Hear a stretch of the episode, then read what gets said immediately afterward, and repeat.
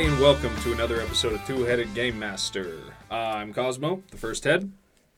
Mi nombre Dane, el Cabeza Español. Two-Headed Game Master is a podcast about writing, designing, running, and playing role-playing games, where we discuss our favorite hobby, share our thoughts with you, and play some games sometimes. Cabeza Español, what are we talking about this episode? That's what I should just say every time. It's this episode. Yeah, I think we litigated that last time. Today we're talking about languages in tabletop role-playing games, hence the excellent Spanish. So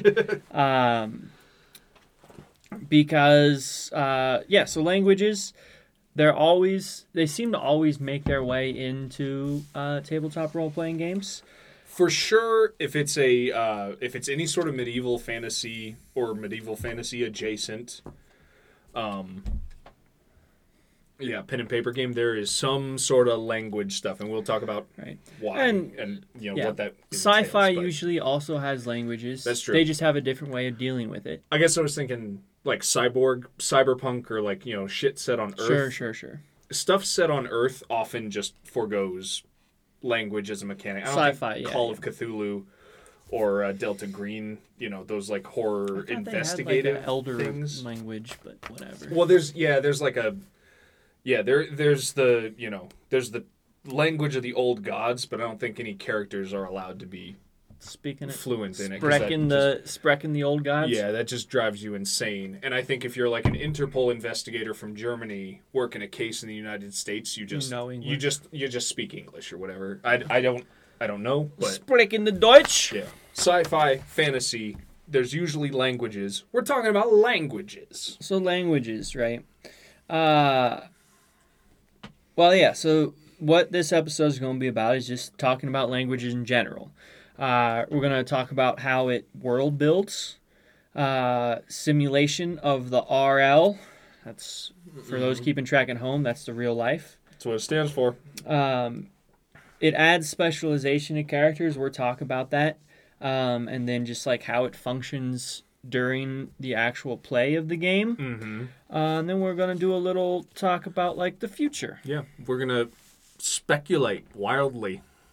With no qualifications. None. Or credibility. But we're going to do it anyway. Definitely don't have any of that. Yeah. All right. So, like, the main purpose, I feel like, of languages in tabletop role-playing, like, the world building that it brings. Right? I would agree. I think it's a function of world building. And I think, you could start with just being like, oh, well, that's like, the like, Tolkien influence that, is in fantasy. I mean, I put that at the bottom. I know you put that at the bottom, but like, we'll get to that. Yeah. But like, I think it is stayed pervasive because its language is a huge tool to create culture and different cultures, right? Language plays a huge role in people's culture. Not just like, oh, I speak a different language, but just like, the way your mind thinks about stuff, right? Having words for specific things, but not other things, right? Like real life examples of, the native Inuits, so many different words for snow, every different kind, right? Mm-hmm. Because that's, like, their whole world. Yeah. Or in, like, cultures that share a little more in common, English has a lot more, breadth, a lot more tools for technical language, but Romantic Latin languages struggle with that a little bit. Not struggle, they do fine. But there aren't always the same hyper-technical terms in Spanish as there are in English for, say, like the manual to a complex machine. And neither of us are language scholars if we're way off base about that, but that's my impression knowing what little I do about other languages and... Oh, yeah, and also... Barely speaking kindergarten Spanish. I do know enough about English to know that it's absolutely fucked. Yeah. English is like 6 languages in a trench coat, which is why it has this breadth of technicality. Languages that are a little more pure. They might you could say they lack some nuance that English is capable of, but English, because of that, English also has terrifically irritating complexity. Right. So it works. Having a bunch of different languages works very well in like an isolationist atmosphere or world, right? Works really well in like medieval fantasy, right? Yeah. You know, because they don't have modeled on medieval Europe, where most people didn't travel more than 50 miles in their whole life. Right. There's no internet. Writing was a very uncommon skill. Reading was an uncommon skill. Mm-hmm. There's a bit of time where it was, relegated almost exclusively to nobility and church officials, and literacy was way down. And then literacy came up, and then went down again, and whatever.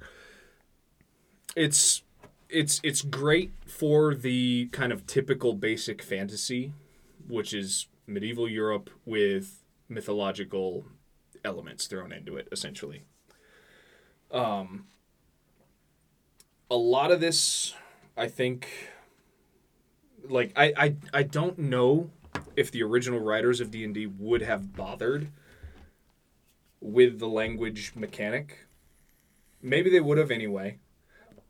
But if Tolkien wasn't such a dork for making up language... He's big dork.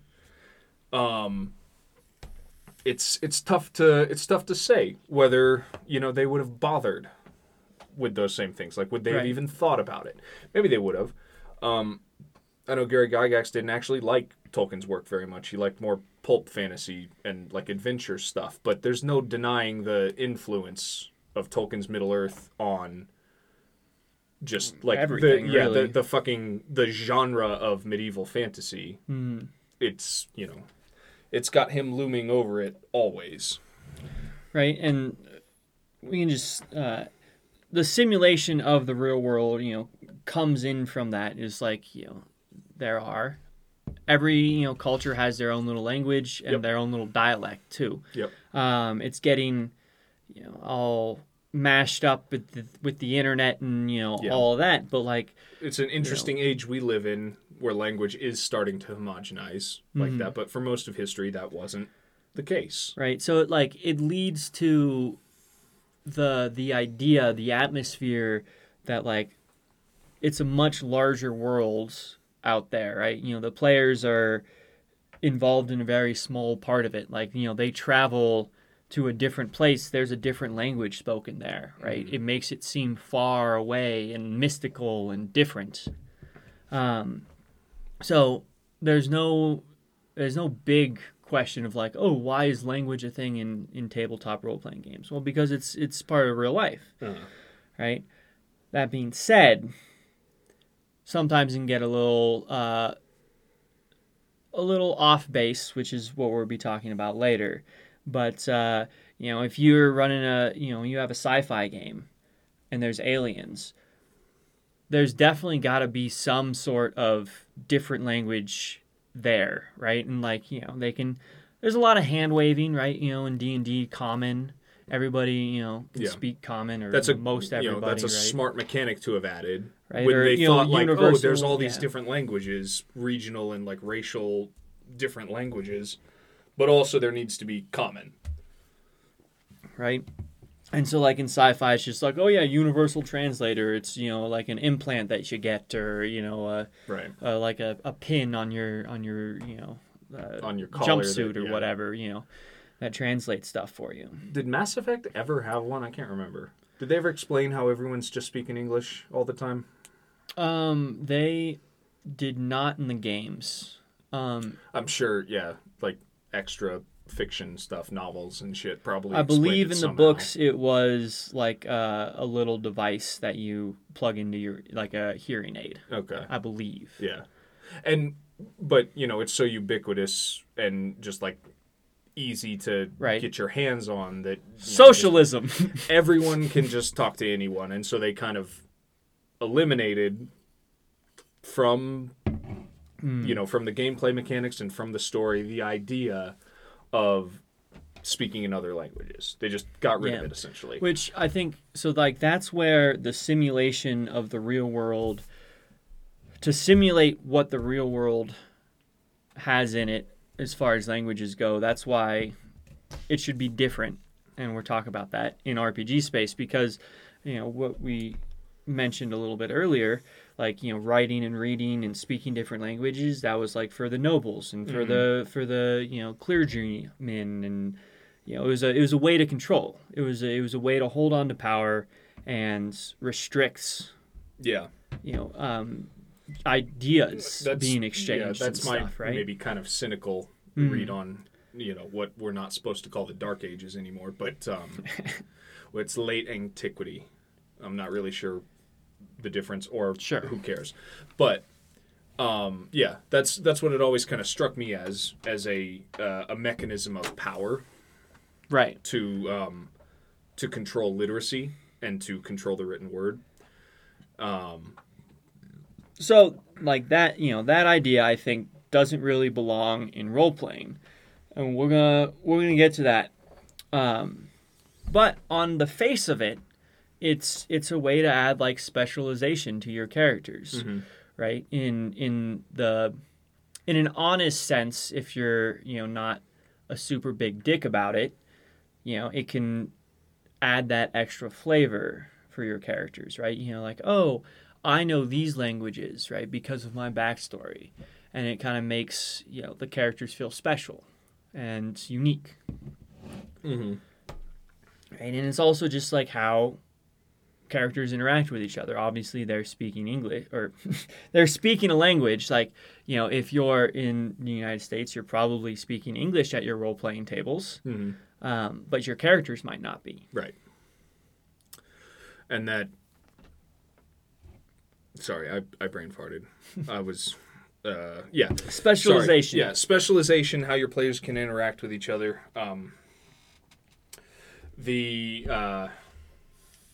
The context that your character might have for a situation because of a language that they do or don't speak, context or lack of context, I guess, and then you can play to the specialization of a certain character, and you can be like, well, since you're a native speaker of this language, you kind of get that they were being sarcastic. But you people who don't have this language, you didn't really catch that. And then, you've introduced a little role-playing challenge, an improv prompt where, how is that, how are you the character who caught the sarcasm? Because they do speak the language. They have that specific specialization. How are you going to react to it? Or are you going to share it with the rest of the party, or, whatever. And if you've got good players, they'll all play along with it. And, be like, they will react to the text that their player understood. And then, is the other player going to share their additional insight or not? Right. That's up to the role playing, and that's fun. And I mean, stuff can get lost in there, especially because at that point it's gone through three, translations, right? From the game master to that player, from that player's character to that player, and then from that player to the other people's characters / the other players, right? Because I find that sometimes when I tell one person something, one character, they'll be like, oh, okay, so this is what this guy said. And it's it's pretty much right, but they don't hit the emphasis of the things that were important. They'll be like, yeah, he had eggs for breakfast. And no, that wasn't the important thing. The important thing was that, they tasted funny. And, that was what you were supposed to pick up on. But what you picked up on was eggs. Yeah. You're not wrong. Right. But... you got it. Yeah. Also, my favorite thing in Afterlife is when you ask, can your character read? I love that. Like, it has become kind of a funny. Yeah. It's an assumption that we make today because the literacy rate, but like in these different worlds and right, a post-apocalyptic or a medieval fantasy, like it's not a given. Mm-hmm. And depending on the fiction of the world you're in, like it might be way less of a given than it is mm-hmm. today, and it has become kind of a funny thing where situations will arise, and I communicated some information in the last session that I ran through like an inscription on a rock, and then a character was asking me some questions about it, and I had to kind of like check myself before I continued to give away information and just straight up ask like, well, can you read? And yeah. Besides being a hilarious question, but I did I like it, so I like it a lot because it's that moment. And some people can't read, some people aren't fully literate, whatever. Yeah. But it's that moment of asking that question and seeing that the player had also made that assumption just flat out that like, oh yeah, my character can read. And then when they're actually asked, they got to think and be they got to think about it. And then everyone together goes just a little bit deeper into the simulation together. Mm-hmm, yeah.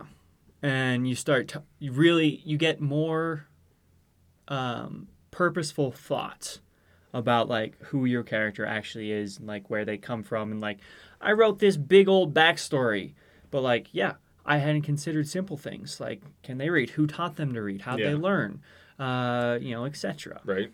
What if they're creature from another plane of existence, or what if they're like a mechanical construct? The context of their origin suddenly becomes, more important than oftentimes the backstory of role-playing game characters. It becomes they're something... often, simple and then forgotten, and you're just part of the quest, but then you got to think about that and be like, you're right. How did I imagine, the beginnings, the early days of my character? How did they come to be here? And at what point would they have, learned this language or learned to read, whatever? Yeah, and it stops being something just in their head and starts being something, everybody's head. Mm-hmm. And, it adds a little bit of, that world building of, this is a thing. Right. Everyone goes deeper into the simulation. Everyone has, a perception of their own character as well as, their personal imagining of the world that you're creating, and a version of every other character in their mm-hmm. party. And now the version in their head of the other characters in their party gets a little bit more three-dimensional when suddenly you stop to ask a seemingly silly question like that. Yeah. So that's a pretty good lead into how language actually functions during play. So that's one way, mm-hmm. right? It can challenge assumptions. Yep, and deepen the immersion. And deepen the role-playing experience. But... there's some other ways that it affects gameplay that are not so good. Yep. Right? So, there's really two trees that when I was thinking about this, there's kind of two trees of, I know the either-or fallacy or whatever that is, and it's there's not actually only two ways, but I think... especially in something as made up as pen and paper games, But I think there's, a way to categorize how language is going to play, right? So then the first way is if it's, strictly adhered to, at its strictest sense, especially, in D&D where there's every, creature mm-hmm. type has a language. Right. Several creature types have humanoids, there's elves, there's dwarves, there's, goblins, there's common, there's, individual human dialects. Right. And then there's the infernal and deep speech and draconic, the sort of weird language. We just listed off 9 that belong to specific mm-hmm. Classifications of creature from different planes. Different planes have their own elemental. I think that's its own language. Elemental, yeah. Yeah. So if you're adhering to strictly the rules, you can easily, very easily, start locking off information. Yeah. And that, I think, so imagine the situation. You've got an adventure. You've got a cool dungeon. And then in the dungeon, the thing that they get is like a, you know, a stone tablet, and it's written in Dwarfish. But you've got no dwarves in your party. And you ask, like, hey, can anyone read this? And you're like, oh, whoopsie.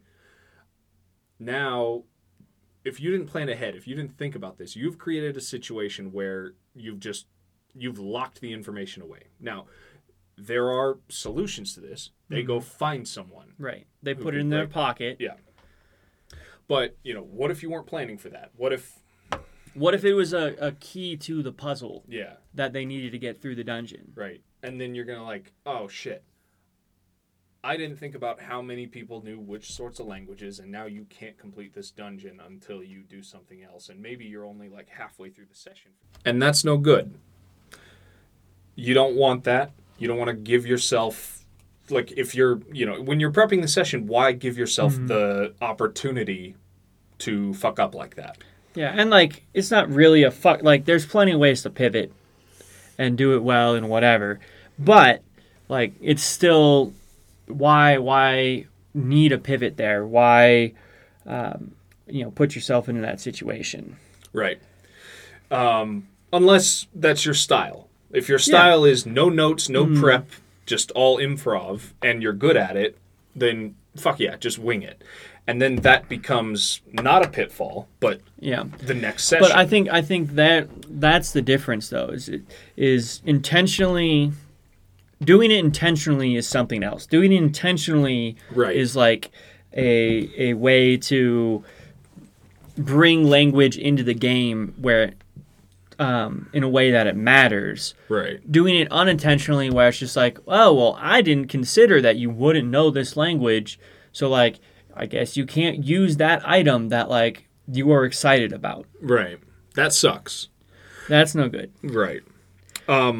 So... You know, like what we've said about, like, don't fucking lock critical information or a necessary path behind a dice roll. You also shouldn't lock it behind a language barrier.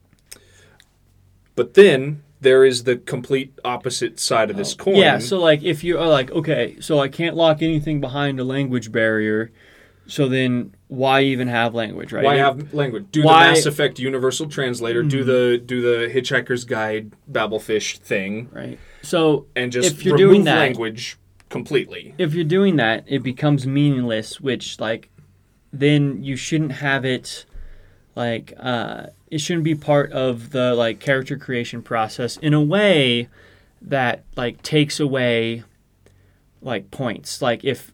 Language needs to be a skill. Yeah. Right? If you're just going to hand wave it because, like, you know, you don't want to you don't want to deal with it. Right.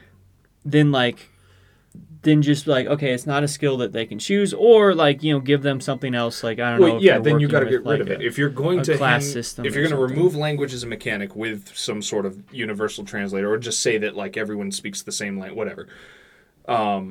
Then, yeah, in character creation, you have to give them back that language proficiency. Mm-hmm. If they get the language proficiency at some point in their character creation, you got to take that away and give them something else. In D&D, like, oh, like, if you choose this stuff, you get to choose an extra language. Well, if you're not going to use languages in a way that is, you know, helpful and not being a dick, then... give them something else, and, like, I don't know exactly what that would be in D&D, but, like, you know, maybe give them a something else, right? Because it's in D&D, it's part of the character creation. Like, you get certain languages for being certain, you know, races or you know, certain backgrounds. Right. If you're a fiend, or if you're an infernal warlock, then you get the infernal language as well, you know, or Fey. You get Fey language. You got to give them something else then, because then they're missing a part of, you know, they're missing a part of their character creation at that point. It's an interesting thing. I will say, in my experience, stuff has tended towards the meaningless. And we haven't played... a ton of D&D. We have tended towards other systems where language isn't much of a feature in it. Yeah, and it's just, it's something that we did, you know, we've done several episodes on, like, backstory. Language, I think, falls more into backstory, and we're, you know, talk about that in a second. So, unless you're really going to try to bring it in, then there's no reason to focus and have it on your character sheet. Because chances are, players are going to ignore it, and it's only when they're called on it by the game master are they going to be like, oh, shit, I don't speak that language, actually. Like, in our experience, you know, our players aren't coming together. It's like, oh, we're at the library? Well, I know Draconic, so I'm going to go find all the Draconic tombs because maybe there's something interesting in there that pertains to, like, the mission that we're on that nobody else can read. Yeah. That's rare. No, none of our players would ever fucking do that. But that is, I think, a cool and acceptable way to do it. Yeah. Especially if you've been running the session and just without even thinking about it, you've been running multiple sessions in an ongoing campaign and just, like, everyone's speaking common all the time. It hasn't come up. Mm-hmm. The idea of language hasn't come up, but then, you know, you're in a library and you're like, you are a tiefling. What if, do tieflings get infernal? I don't fucking know. I don't know. But, sounds like something they might have. You know, then you're like, well, maybe you don't find anything, but you point to one character. You could look in this section and point to the dwarf. You could look at the dwarven books. Mm-hmm. I don't know. And then, you know, prompt them to narratively seek something out like that. Right. It's still not an important gameplay mechanic, but... Yeah, right. You're playing into backstory. That's our idea of, like, the future of language in RPGs, right? Mm-hmm. Like, one of them is scaling it back from it being a mechanic that, like, locks things behind doors, scaling it back from that and turning it into, like, flavor and, like, part of the backstory of your character, right? Like, what can they do? Like, how can I impart information on them in a way that is fulfilling? Like, oh... Your character, you know, speaks this language because of the way they grew up. I have some information that I need to give the party, but I'm going to give it to this character because, like, only they can understand it, right? That's great. I love doing it that way, like, you know, sticky note style. Or like we talked about in Sicko Zone, having, like, a private text channel. And being able to share information. Instead of sharing information to the whole group, use the idea that, like, they're the ones who found it or they're the ones who speak the language. Give them the sort of just, like, unalterated plain text version of what they discover or, you know, what the answer is, and then allow them in character to share it with the other players. That's cool. I love that. Right. That's a way to incorporate, you know, the specialization, you know, aspect of, like, why do you need to learn, or why do you know all these other languages? Well, one, because it's cool, and, like, here's how it's useful in gameplay, right? Instead of being behind a fucking roll wall or, you know, a closed door, right? If you will. Also, you know, on the, we're talking about this one first, right? You know, yeah, scaling it back. So a cool example of, well, it's a book, not a pen and paper thing, but it was great. Black Tongue Thief by Christopher Buehlman. It's a really cool fantasy book. Talks a lot about languages. There's, like, 9 countries or something, kingdoms in that book. All different languages. Kind of like medieval Europe. Like a lot of fantasy, typically. But, you know, languages all related but distinct. And he has some great bits in there where the main character is talking about, you know, how, like, his home language, because he's basically Irish, is... sorry, we're looking at the screen like idiots. I am. I looked at you, and then I looked at the screen. Oh, yeah, my bad. You distracted me. I was just checking the time. He's talking about how, you know, poetic and nuanced... the Galtish tongue is, and he talks about how, like, you know, there's different ways, you know, spoken like a true whatever, you don't understand the difference between, like, you know, me saying we as in, you know, like, all of us because we agree, or, you know, all of us because you know, we have to, nuances of language like that that don't actually come across in the text because it's a book written in English and, you know, read in English, whatever, you know. But, you know, stuff like that to just enrich, and this goes back up to the top, to world building and just enriching backstory and enriching the setting in which things take place. That is really, I think, the good... That's the good use of language in a pen and paper, is to, get away from it being mechanical. You're like, characters know multiple languages, and they can muddle through, you know, if they have, find a language in common, or they can ask, like, oh, you know, I didn't recognize that word, whatever. Make it flavor, make it backstory, make it fun. And get away from it being a mechanic that could possibly lock out progress from your players. I think, you know, and not, or scaling it back to where it's not a mechanic at all might not necessarily be the best or the right thing. But, you know, taking away that opportunity to close a door, but, like, you know, having it always be in the player's favor of, like, it can always open a door. I'm never going to shut you out of it because... It'll never lock a thing because you don't know something, but... It could open a otherwise, you know, or a door that I didn't see. And it's like, oh, well, like, you know, this guy's kind of being, you know, an asshole, you know, an NPC's kind of being an asshole to the party for some reason or whatever. And, like, you know, I'm a smart guy. What's his accent? Yeah. Can I tell what his you know, like, his native language is? You know, oh, shit.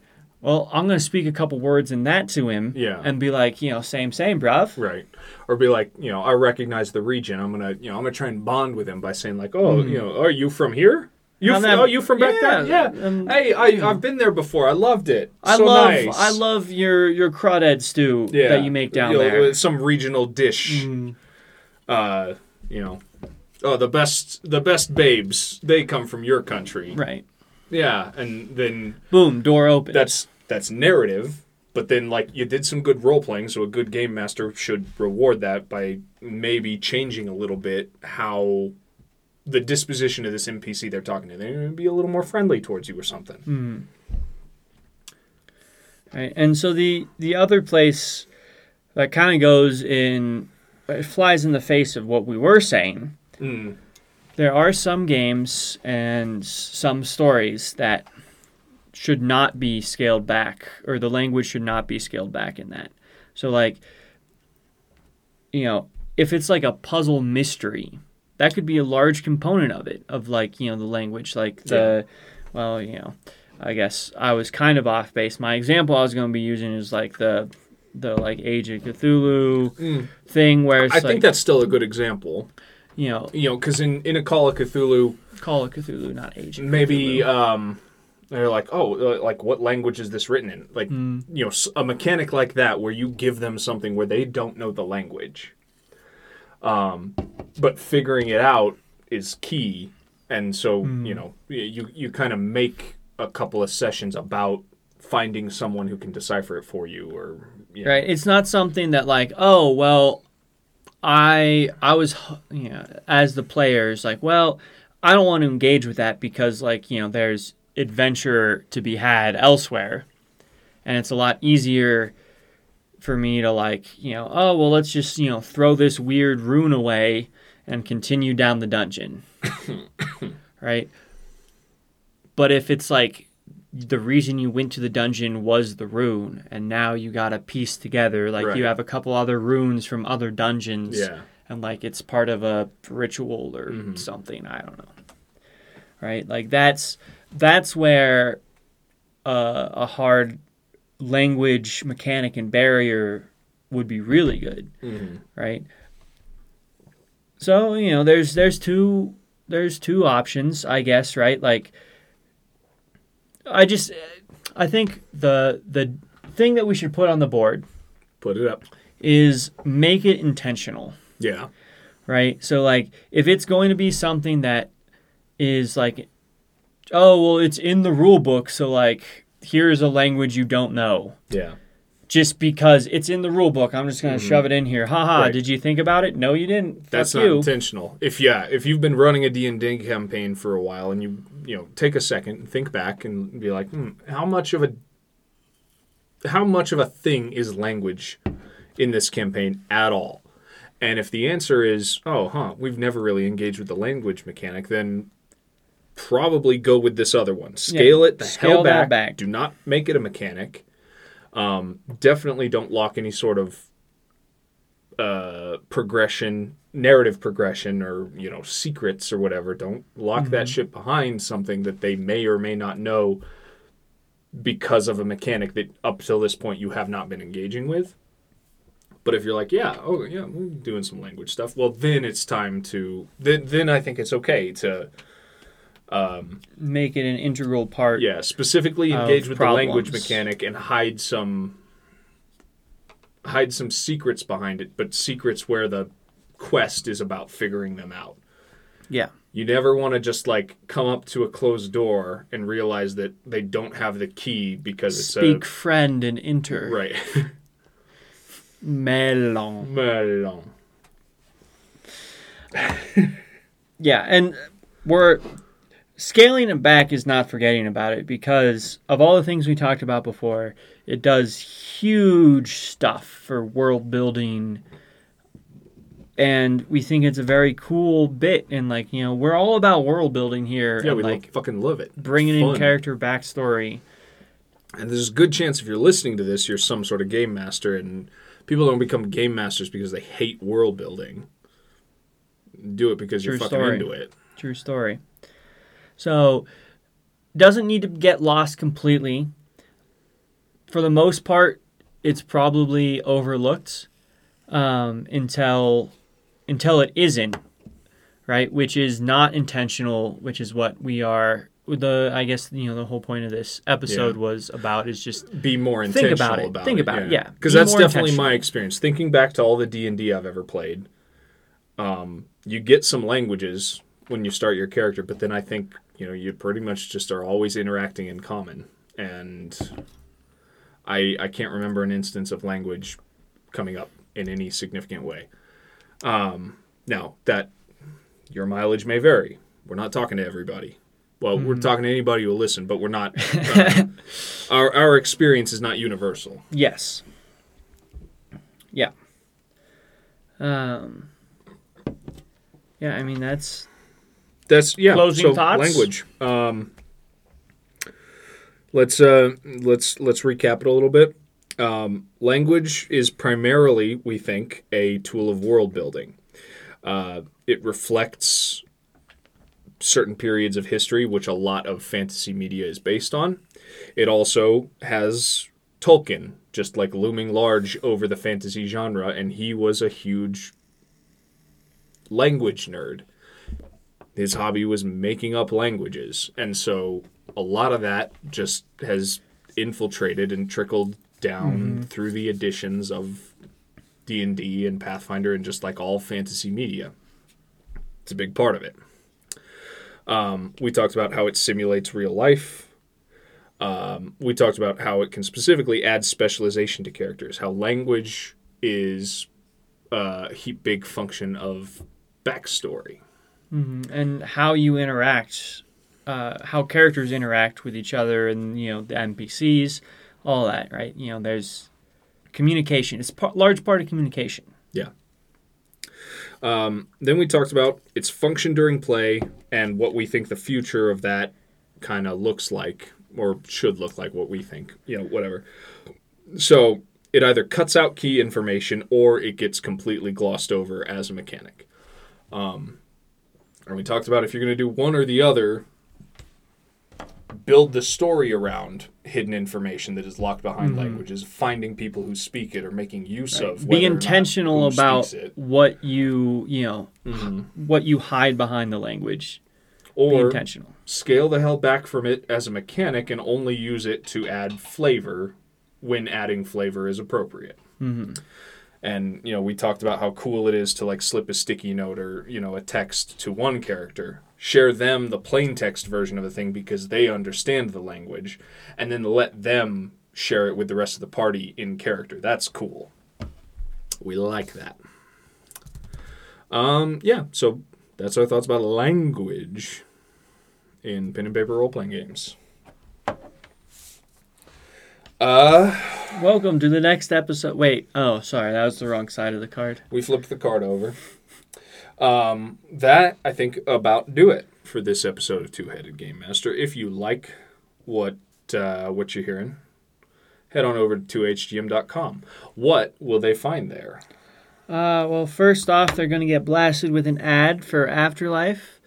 Original sci-fi post-apocalyptic fantasy role-playing game that we made. Full world, full rules. Available on DriveThruRPG today.